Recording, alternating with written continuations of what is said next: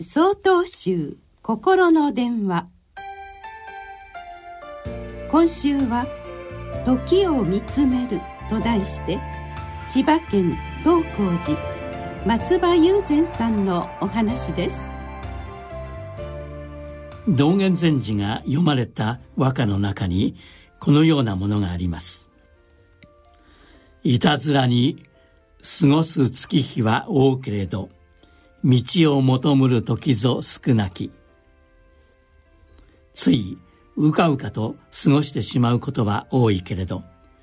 仏道を求めていく時はなんと少ないことかという意味です。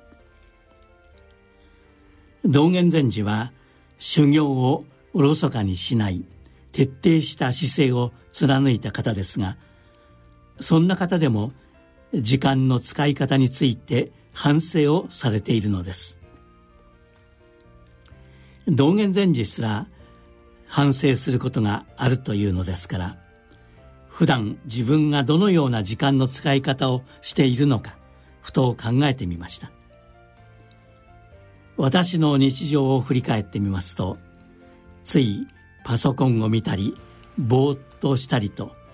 何の目的もなく過ごしてしまうことがあります。そんな私のようにダラダラと過ごす人がいる一方で忙しくてしようがないという人もいます。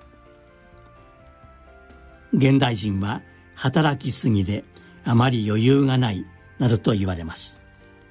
余裕がないという意味は自分のために使う時間がないということです。このような忙しくて暇がないという状況とだらだら過ごすことは反対のように見えます。しかし